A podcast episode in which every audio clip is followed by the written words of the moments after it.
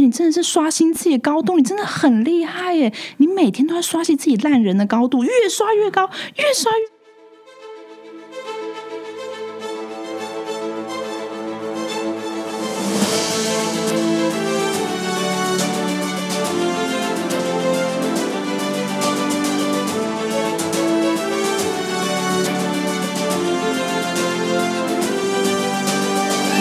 本集节目由 O O O Fresh 欧菲西赞助。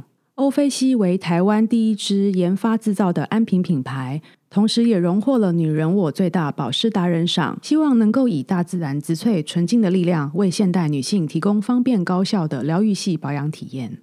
大家好，欢迎来到正的天下，各位子民好，我是郑来儿。今天是我们第二集的节目。今天很开心，邀请到我心目中的霸气女总裁林薇。林薇要跟大家打个招呼吗？Hello，我真的不知道为什么大家会帮我取叫霸气女总裁，我的名字这么温柔。我先介绍一下，就是那个林薇的背景，就是她是呃台湾有史以来台北市最年轻的社会福利委员，对不对？我这样介绍。没有错，是真的蛮年轻，就担任了台北市的老人福利委员，又担任了社会福利委员，感觉很威耶，跟你的名字一样，超威的。哎，先讲一下，就是那个微微，他是念应用心理学，还有社会福利，对不对？对，没错，应用心理跟社会福利。然后微微现在的工作，他其实是一个养护机构的老板，对，老板。可是我很好奇，因为你你现在今年刚满三十岁嘛，就是其实我年纪还大你非常多，我很好奇为什么你这么年轻？我不想要讲这件事情，为什么你这么年轻想要开老人院啊？我觉得就是我七我七十九年是嘛，然后嗯，我爸那时候很不不不赞成我去走一些我想走的，包括是说，哎，其实我原本想当建筑师，哎。算可能可能可能我们听我们认识的那个忠诚跟我们想说你怎你怎么可能当建筑师？我正原本想当建筑师，我还就自己画了自己堆了一些很多作品图，然后但是被我爸给毁了。我爸想说你不行，你你你你盖的大楼吼一定都会倒，你就偷工减料。我说屁啦！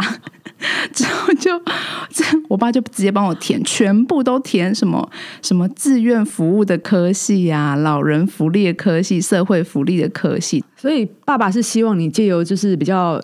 偏向那个佛学的那个科目，然后修身养性就对了。好好的反省一下自己在求学过程，能不能以后是比较偏造福社会？他不求我说一定要做什么，那。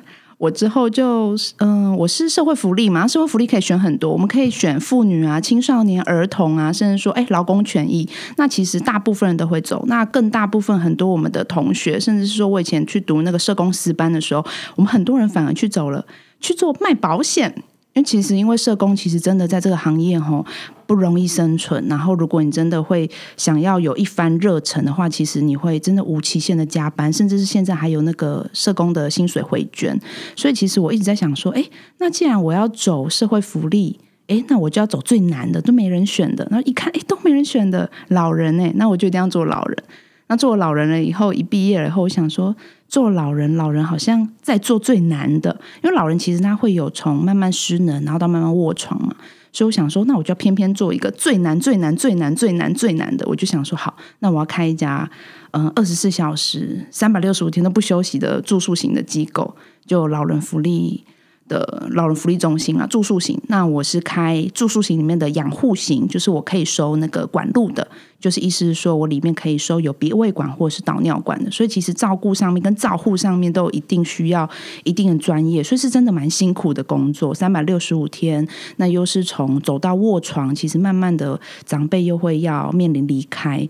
所以其实他真的是，嗯，也需要去跟家属做很多沟通，就哎，怎么去接受长辈他未来，嗯，接下来可能面临的可能就是真的临终，所以真的是蛮难做的。我就想说最有挑战，我就想说我一毕业我就说好，那我来开一个老人院。你的那个机构可以算是安亲班最轻微的那一种吗？也不算。嗯，我所以我自己有定调啦，我自己有自自己，我觉得每一个机构都是很有特色的，所以我自己有定调。我自己如果是管路的，我会比较把它偏向，就是我把它安排叫重症的重症。那我其实有偏安养的，就是真的是嗯六十五岁以上的奶奶呀、公啊，其实都是非常，甚至是连失智都没有到很严重的，他其实只是轻度的，只是有点忘东忘西，那他就来我们这边，然后应该算是我都说了。是我们这边第二个长辈的房间，就意思就是说，哎，你随时要回家也都可以。那你住在我们这边，哎，可以享有哇更更好、更高 CP 值的服务。因为你原本自己在家，你一个人，但来这里，哇，有社工、有护护理师、有营养师、有药师、巡诊医师，还有我都说我们这里都出美女。我就说护理师都很美嘛，那都是美女在陪你，因为阿公们很开心很爽啊。阿公说有，我说对吧？就来我们这边当第二个房间，所以我们这里有分比较偏，呃，像你刚刚讲轻度的，就说，哎，他好像没有这么严重的，但我也有收，就是说，哎，比较严重到卧床的都有。嗯，因为我觉得林威是一个非常有爱心的人，就是跟他平常跟我相处啊，就是他对外的那个给人家的感觉是反差非常大的。哦，你好眼光。没有，因为你你你决定很多事情的时候都超杀，然后就是很果决。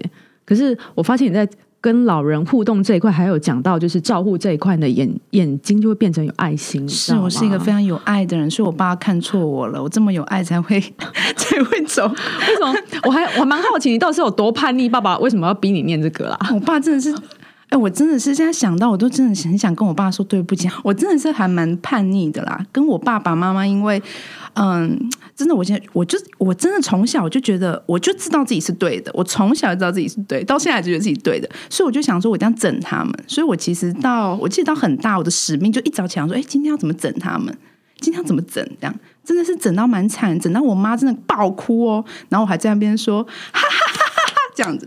可是我觉得我是比较偏，嗯，很多想法想要做，但是我爸妈他很多他们他们没有办法，就是像是一个石头一样，你一定会很明显，他们就是有那种很刻板、很传统的观念。那我就会想用逗趣的方法一直戳他们，一直戳他们，戳他们，那就戳他们很受不了。但是我还是保有我自己觉得的善良给他们看，他们就啊像天使一样，也不舍得把我打的太惨。有打你吗？我爸超爱打我。我爸说：“我真的想把你杀了。”我跟他讲说：“哎，爸，我跟你讲，现在是因为你看我还小。如果我大了，如果大就换我打你。”我爸说：“你你好，这不少女啊！”气到整个脸，难怪要去让你念社服。他说他第二条路他已经帮我想好了。他说第二条路帮我想好是当兵。我说 我说你干嘛要我？我说我一个手不能提的，你为什么要当兵？我爸说我真的，你真的是好，我就把你抓抓去兵营。我说抓去兵营干？他说人生你知道到底要学的精髓是什么吗？我就这样看说你讲我听。他说人生最需要学的精髓是服从。我说哇，你真的很有奴性哎！我说你这么有奴性，你还能……我爸是开工厂，我说你还能开工厂 当老板，你怎么会这种奴性？我爸说：“哎，好了，那那我跟你说，你真的就只能读人文的科系，然后去做那种服务性的，然后回馈社会。”可是我还蛮想问你，就是说，呃，就是你做养护中心对你自己有什么影响？你昨天好像有问我这个问题，我也没有回答。对啊，我不叫你好好想想吗？还是你现在就是真的没有那么叛逆？可是你还是整个很奇葩。你说做养护中心对我有什么影响？就是我原本有一个，我就一直一直都有，到现在其实都还有，但我不知道被磨掉多少。我有一个蛮干到底的个性，就是蛮干，就别人跟你讲说：“哎，你要掉下去动了。”我说：“那我跳下去给你看。”那我还能再跳起来，就是我的蛮干到底的个性，是不服输吧？对，不服输，跟跟别人，就是我也知道那个东西有，我会吃亏，但我还是偏偏就要吃给你看，怎样？就是就算吃亏，我也吃得下去。这种个性，但我是从做了养护中心，我发现它是三百六十五天无法休息以外，其实嗯，非常非常大的，非常非常大，需要跟人与人之间的磨合。那人跟人之间呢？我一直觉得，我现在学习到就是以和为贵，是真的，真的，真的。呃，你自己我就要吃过亏你才讲这种话。你没吃过亏之前，你就想说干嘛以和为贵啊？他明就有错，他明就有错，我就是要跟他讲他有错。觉得好像改变上面有讲，我觉得我有学习到以和为贵这件事。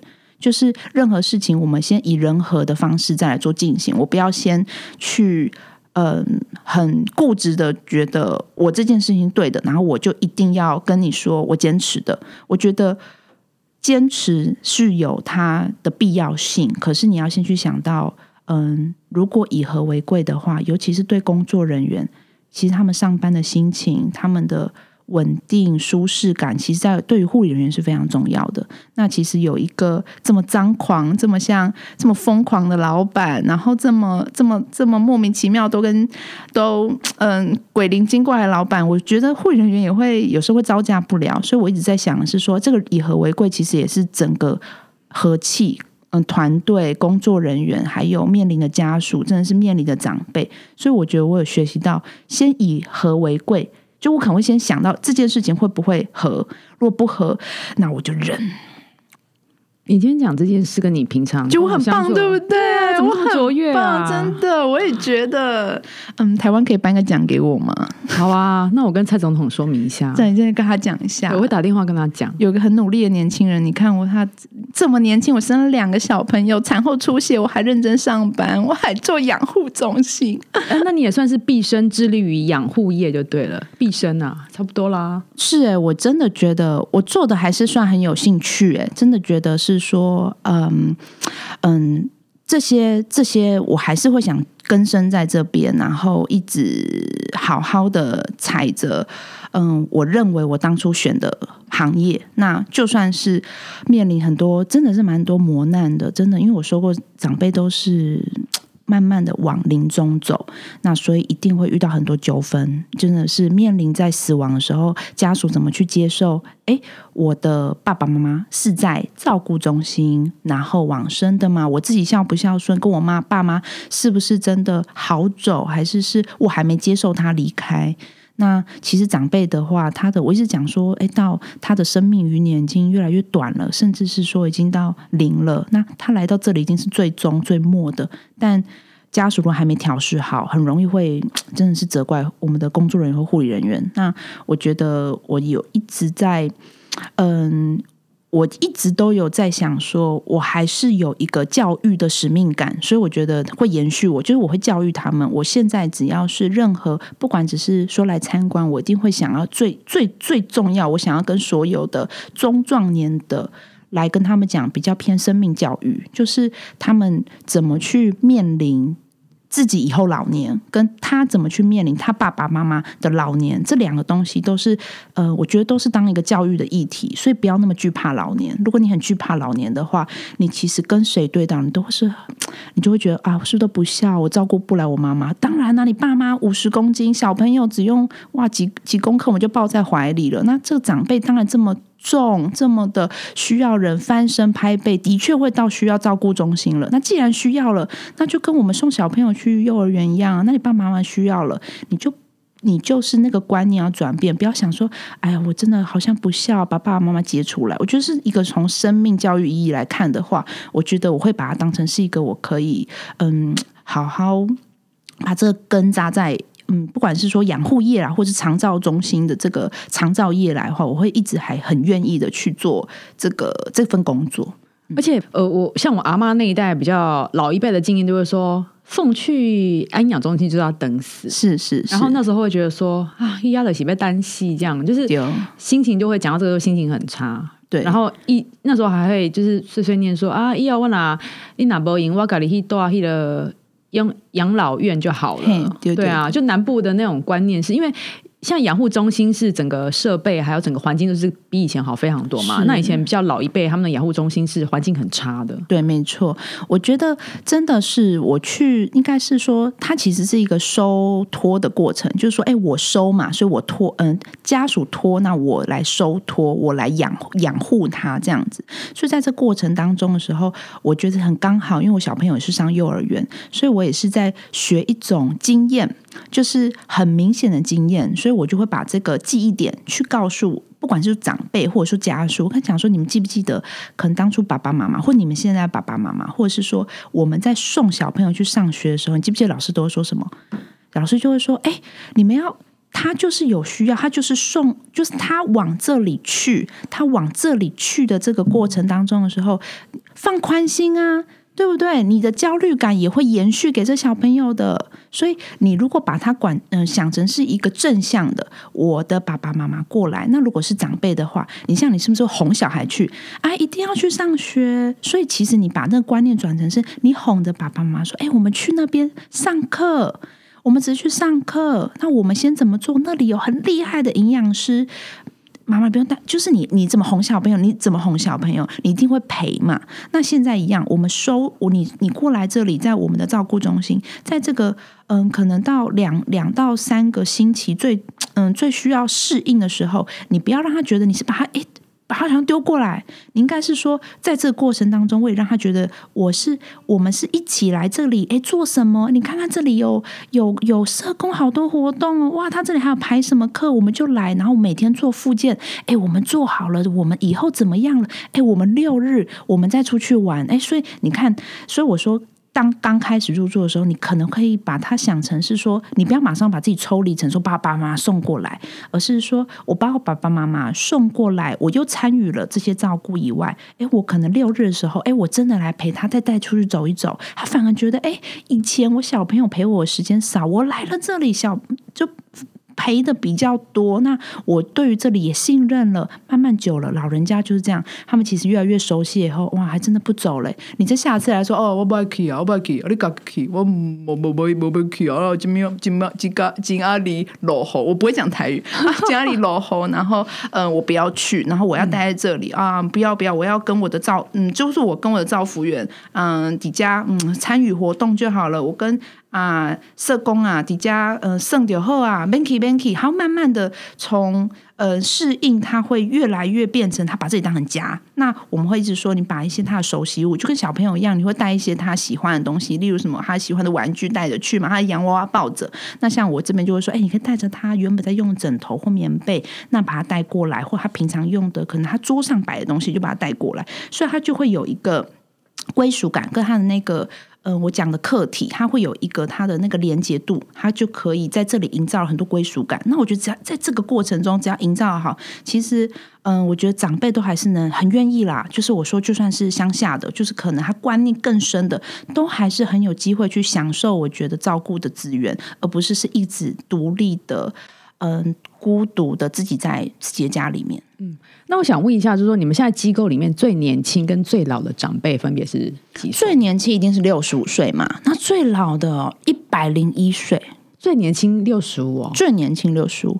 嗯，我收过，我收过身，因为身障者啊，如果是身心障碍还有身心障碍的手册的话，他是呃六十岁以上的话，他有身心障碍手册，他可以再住。进我们机构，那但是我因为现在他，我之前他有六十岁，但已经我已经工作，已经服务他已经有六年了，所以他今年应该六十六岁，所以他六十五岁，所以他大概最年轻六六六五。那我们以嗯老人家而言，我们是定在六十五岁叫做老人家，所以我是开嗯俗称老人院嘛，所以一定是六十五岁以上的会住进来。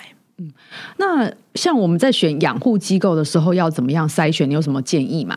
养护机构，我觉得要发心，就是我意思是说，我们不管远近，不管远近，你应该一间一间的去看。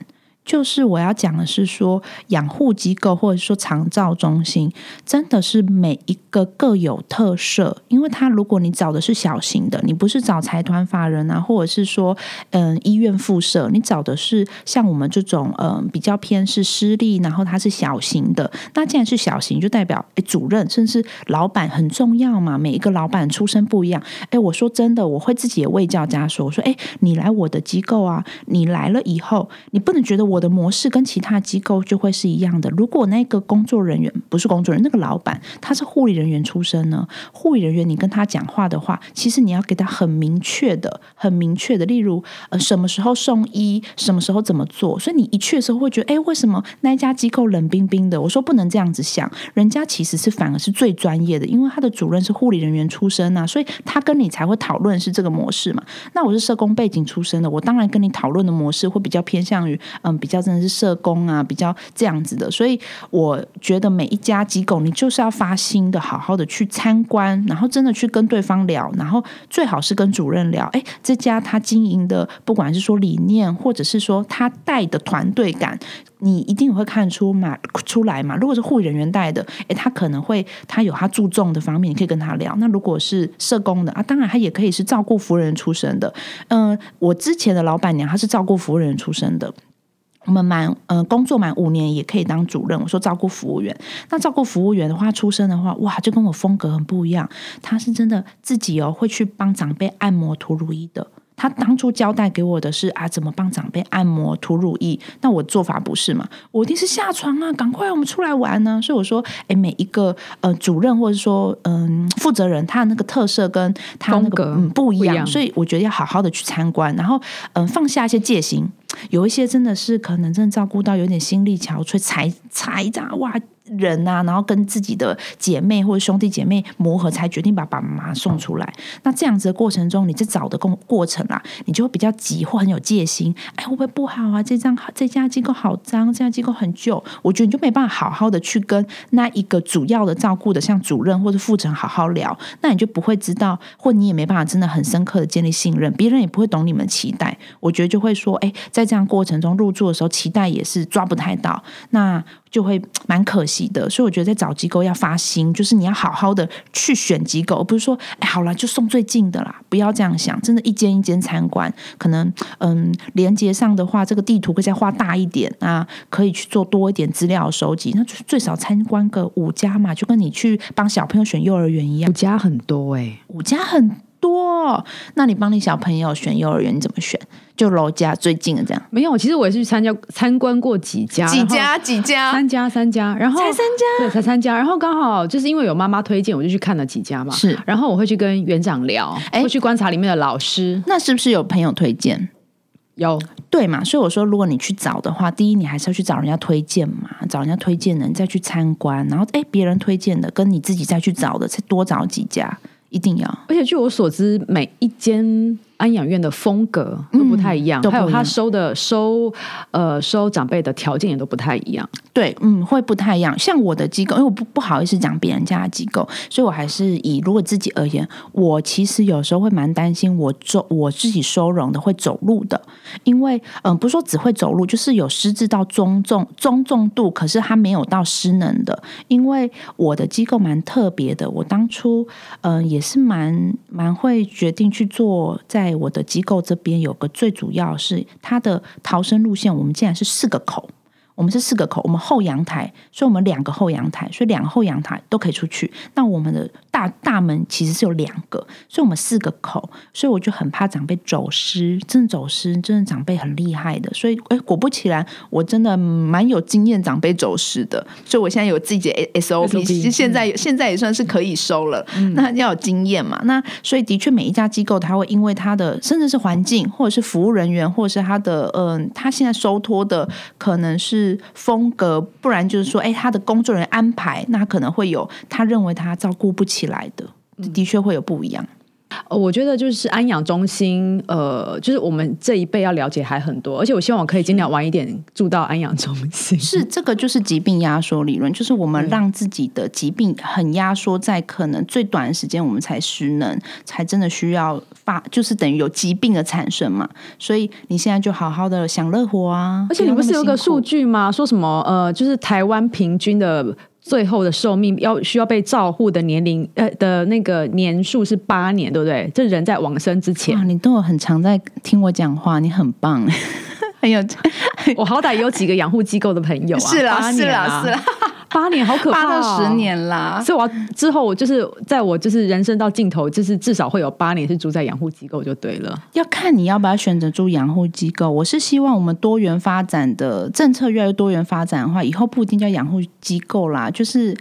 嗯，没有歪哦，就是真的叫小规机、小规模多机能的照顾的，嗯，应该是说团体家或是小规机多小规模多机能的这些，嗯，应该是可以照顾的地方。那如果你家越来越多的话，我觉得大胆走出走走出去了，不要在家，那就享受给人家照顾，或是真的去享受去上课，真的去享受去做点体操，但要走出去家里。而且可以多交一些那个跟自己差不多年龄的老人朋友。是是是，哎，我记得你有跟我提到，就是说，呃，你爸妈给你的一个从小的一个理财的教育，就是说，你从高中的时候，你爸是不是每个月都会给你固定的零用钱，然后让你去理财？应该是说我爸，嗯，第一是说我真的非常有想法啦，然后再来是，嗯，我爸他其实是，嗯，应该算是走走上，就是他自己有开公司嘛，他有开公司、开工厂，那所以他对，嗯，理财是他自己很有。观念的，然后所以他有在我高中的时候，他就有给我们那个，嗯，就是嗯，应该是自己操作基金。那他那时候觉得是最稳定的，他有教过我们，就是说，哎，怎么操作？那基本的上每个月，然后跟怎么样的时候，你去把它赎回的时候，再怎么再去套进市场，会是哎赚到钱的。所以真的是蛮，我现在回想了，才觉得是哎，这样好像是蛮小的时候，哎，我就有一些理财的观念了。正是理财的观念，爸爸那时候就给我们了。而且我觉得你很特别，就是你很就一路走来，你很知道自己要什么。你有没有什么样的建议给现在的年轻人？你说给年轻人哦，我真的觉得，嗯，我真的觉得我们真的都是对的，就是每一个人都很不一样。那不会是别人告诉我们是对的，老师讲的是对的，哎，朋友讲是对的，爸妈讲的是对的。我从来都，哎，我从很小就一直觉得是没有，他们不一定是对的。这个这个生活，这个人生是我的，我要怎么过？我会为我自己负责。我觉得你先有对自己完全百分之百负责任的心，就是你有为自己负责，而且真的是能负那个责任。那你能负那个责任，我觉得我要做什么事情都没有人阻阻拦得了我，甚至是我觉得啊，国中哦，的确啦，有义务教育，的确 国家说我们要读完，好，我们就读完。可是我是不是真的要去？例如，我要不要读大学，还是说我不要读研究所，还是我以后要做什么？我觉得是没有人能阻拦我的。我想要干嘛就干嘛。那那的确，家人会有他的，你可能还是要跟他有磨合，但是每一个人都可以去做自己。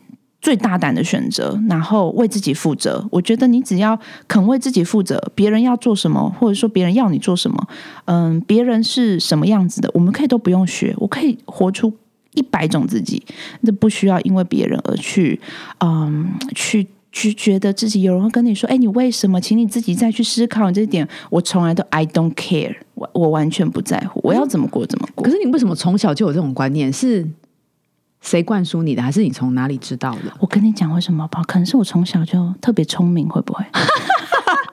我要，我以为你要跟我说外星人。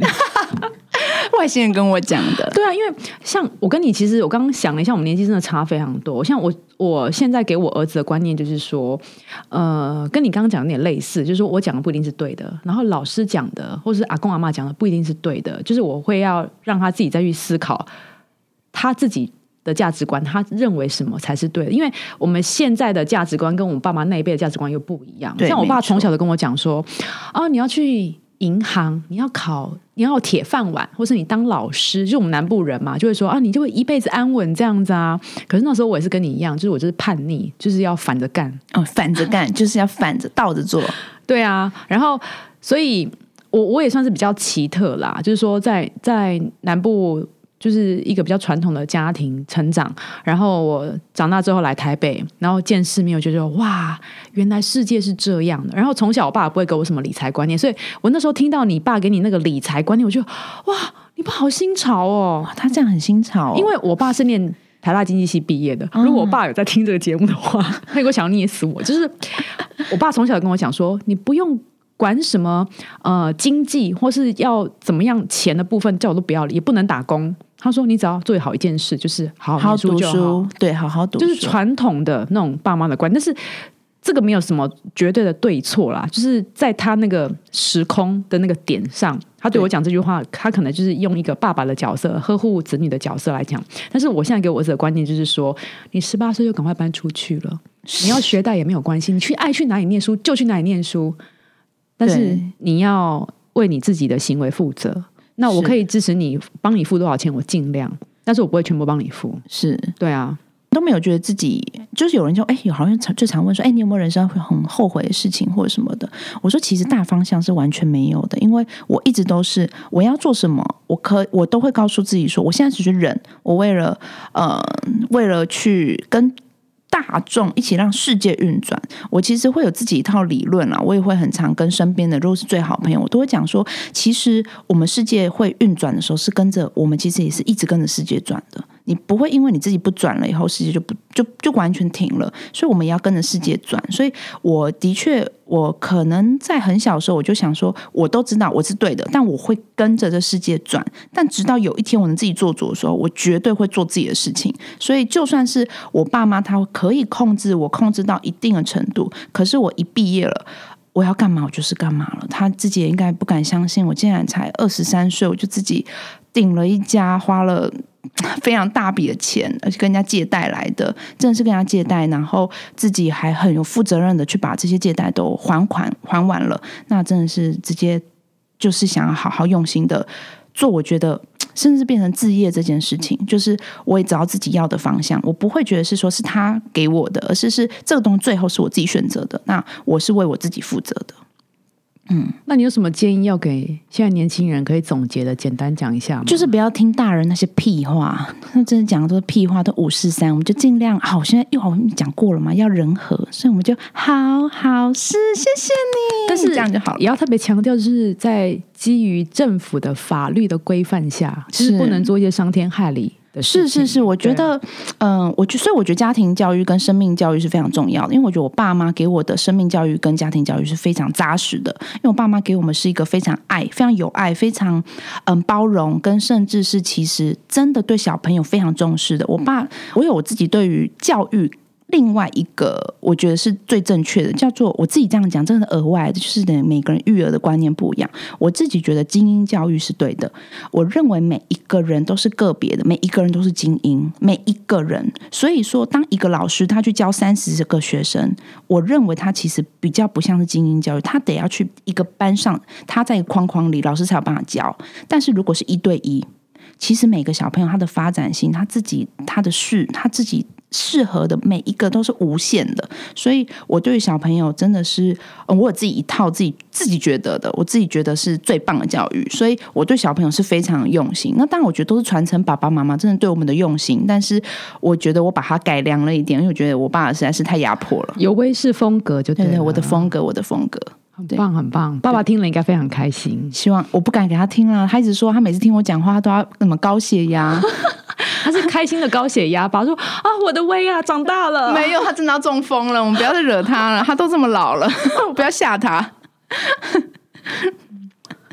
我要问你一个问题，是说，呃，就是养护业它有没有就哎，是女性性别？所以我们又在讲那个养护业嘞。对，可是我还想问，就是说女性就业，就是女女性，你算是女性创业嘛？对那你在做养护业这个行业的时候，就是有没有你因为就是因为女生的关系，然后就是在呃职场上遭遇到稍微比较多一些的困困难的地方哎、方？我是真的有哎、可是这昨天没有蕊过，你要你要我可以讲吗？可以啊，你就讲啊。我是说真的有哎、而且我真的觉得我我算很敏锐的人，所以我一察觉的时候，我其实心很痛，我心很痛，可是我不想让人家知道。我一发现我怀孕的时候啊，所有甚至是女性对女性，其实都都会有一种你要不要辞职？对，就是那个氛围，就是告诉你说你是女生，然后你怀孕了，大家更体贴你。那你在职场上面的时候，其实 那那真让人很感觉很不舒服。然后再来是我生了第一胎的时候，你还只是微微的感觉到；我生第二胎的时候，我怀孕的时候就更明显了。大家好听都会说：“哎呀，你好，赶快休息啊，微微，你赶快休息。”其实就是你在告诉你说：“哎，一个孕妇啊，或是一个女性，或者说你以后生了小孩，你有你有小朋友了，他们其实也感受得到，你还是有一块的心思得照顾家庭。所以，如果你在职场上的话，其实你很容易面临到。嗯，真的，你是女性的话，的确会比较容易面临到，我觉得比较偏不是吃香的，真的不是吃香的，是女生其实比较辛苦的，真的是女生比较辛苦，甚至是说你要结婚，你要怀孕的过程，跟你最后生了小孩、小朋友，那你的老板是，当然每一个老板都还是希望。整个团队是，嗯，当然不要这么多，当然你还有就外务或外事外，嗯，就是一定会被影响嘛。接送小朋友啊，小朋友下课，小朋友发烧啊，这一定会被影响。那我觉得，在做养护业的话，我觉得，当然就三百六十五天又不能休息。如果是以一个妈妈，那我真的觉得是 很难走，很难走下去，真的很难走，很辛苦，很感叹嘛。你看你一直折，对啊，这样一直折。很辛苦，非常辛苦。我相信你很辛苦啦，但是你老公应该也很辛苦，所以他很耐骂，他很耐骂，他很耐骂，他很喜欢被虐，他很喜欢被骂。对啊，我你 FB 一天到晚都在发哎，我前天都要教他，大家都很爱。对，我们是看着就好爽，好爽。哎，我真的是，我真的是，我说真的，你们仔细看我，我是不是真的都没有？真的不是骂人，可是你们都知道我在骂他。我都是说，哎，你真的很卓越，哎，你真的是刷新自己的高度，你真的很厉害耶！你每天都在刷新自己烂人的高度，越刷越高，越刷越高。结果他粉丝越来越多。哎，我都是这样子讲话的，然后他都会这样子。我这是在骂他吗？他也感觉他，你知道这骂的多温暖。所以你们真的超合的，是超合。对啊，那我继续继继续继续编他。因为每次看到他，都用敬仰的眼神去看他，敬仰到敬仰。对啊，我就觉得好好伟大哦。我才很辛苦好不好？而且我觉得你爸看你的就是眼光非常的精准，你知道，他送你去去上那个就是那个社服跟心理相关的，有没有觉得你的人生从此就因此打开了另外一个大门？谢谢他，但我差点要去当兵哎，多恐怖啊！我当兵哎，可是如果就结果来讲的话，你并没有去当兵，而且还嫁了一个好老公，嫁老公也是我自己选的，是这样吗？是啊。哎，今天这聊一个小时嘞，就我们今天聊了这么久，我真的觉得很厉害。然后跟原本说好的一直屌老公也没有一直也没有啊，你是在称赞老公啊？对，我都在称赞他很卓越，他很棒，每天都要刷自己的高度。那我们今天节目都就到这边喽。好，那我们要跟大家说拜拜，拜拜，下次见。